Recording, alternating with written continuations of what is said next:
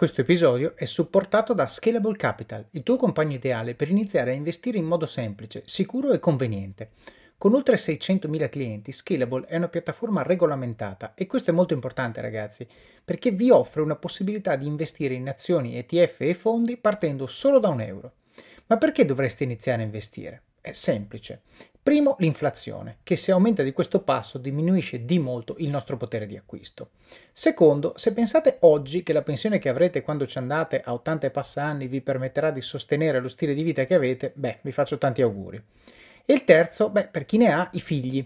Io ad esempio ho un fondo per le mie bambine, piani di accumulo per me, investimenti diversificati per obiettivi che hanno orizzonti temporali diversi. Con Scalable puoi dare forma ai tuoi obiettivi di investimento e sfruttare appieno il suo potenziale per far crescere i tuoi risparmi nel tempo. L'importante è iniziare per step e Scalable non ti permette solo di acquistare azioni o ETF, ma anche di imparare come funziona il mondo degli investimenti. Scopri di più su come Scalable può trasformare il tuo approccio agli investimenti visitando il link in descrizione. Ricorda, con Scalable il tuo viaggio finanziario può iniziare solo con un euro. Non aspettare, investi nel tuo futuro oggi stesso con Scalable Capital. Buongiorno a tutti e benvenuti a Pillole di Office of Cards. Pillole nasce con lo scopo di prendere il podcast principale di Office of Cards, estrarne appunto delle pillole, dei piccoli snippet da 3-5 minuti con delle cose che è giusto sapere, è giusto ricordare e che hanno impatto sulle vostre vite. Quindi, se avete scoperto questo podcast e sentite una pillola che vi piace, andatevi ad ascoltare l'episodio principale da cui è stata presa, perché c'è tutta la storia e tutto il contesto. Se invece siete un ascoltatore della prima ora, beh, probabilmente i primi episodi ve li siete dimenticati e grazie a queste pillole avrete un reminder fresco per ricordarvi le cose che avete imparato. Spero che vi piaccia, ci sentiamo alla fine dell'episodio. Marketing scientifico direi che forse è il caso di nuovo di passare certo. al vocabolario e definirlo, così sappiamo di che oggetto stiamo parlando e poi ritorniamo a capire che cosa hai fatto tu con l'ambizione di diventare il, guru del marketing scientifico in Italia. In Italia, sì. Il marketing scientifico è l'applicazione del metodo scientifico al marketing, che come dicevi tu all'inizio sembra quasi un ossimoro, ma mi piace ricordare qual è il punto di partenza dei due fondatori. Eh, vedono che il marketing ha sempre una maggiore responsabilità nelle aziende e si è sempre più chiamato a guidare le scelte aziendali, ma si pongono il dubbio e si chiedono ma sanno guidare, hanno la patente quelli del marketing, sulla base di cosa prendono le loro decisioni? E si accorgono che ancora molto il marketing ha a che fare con la creatività, con l'esperienza, con l'intuito e dicono caspita, però non sono basi così solide sulle quali porre le decisioni e il futuro delle aziende, che significa di tutte le persone che lavorano in quelle aziende. Allora si guardano un po' attorno e dicono, ma le altre discipline cosa fanno? Cosa fa la medicina, l'ingegneria, la biologia, la chimica? Tutte sono accomunate dal metodo scientifico alla base di queste discipline.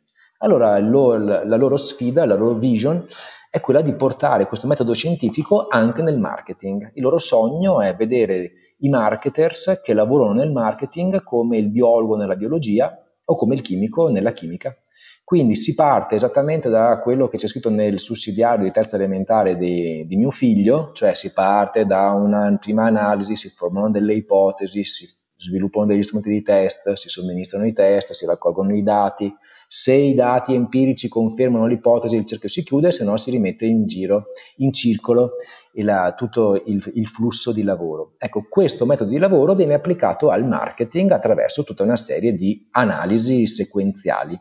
Quindi tipicamente cosa si fa? Una, una sorta di analisi interna, indagini di tipo qualitativo, indagini di carattere quantitativo, si validano le ipotesi, si creano dei prototipi che possono essere prototipi di strategia, prototipi di comunicazione, prototipi di prodotto, si testano qualunque, qualunque tipologia di prototipo sia e poi quindi si chiude il cerchio e si valida continuamente perché continuamente si raccolgono dati e si implementano le diverse strategie di prodotto, di business, di pricing, di comunicazione eh, o, o, quel che è. Quindi mh, mm, mi preme dire, non è un marketing che ha a che fare solo con i dati. I dati per il marketing scientifico sono un mezzo, ma non sono il fine.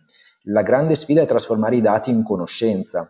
Se noi abbiamo solo i dati ma non abbiamo le formule, e dei dati non ce ne facciamo niente, ne abbiamo tutti esperienza ci mettiamo tutti davanti agli stessi dati, alla stessa dashboard, agli stessi grafici, tutti quanti li capiamo, poi c'è uno che ci chiede e quindi cosa facciamo?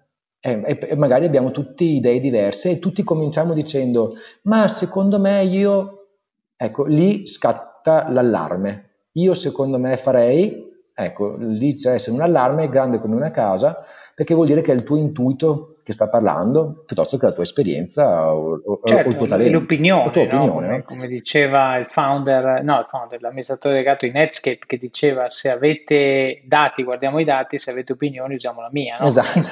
che così. Esatto. E, ascolta, quindi di scientifico non è il cosa ma il come. Esattamente. Cioè scientifico è il metodo scientifico, non è appunto il marketing scientifico vuol dire Google AdWords. No. No, vuol dire utilizzare un approccio rigoroso scientifico basato su fatti, fatti e dati eh, per prendere decisioni di allocazione di budget, ottimizzazione della campagna e quel che è. Giusto? Assolutamente così. Eh, non, non cambia il cosa, facciamo sempre le stesse cose che fa il marketing da sempre, ma cambia il modo con cui le approcciamo.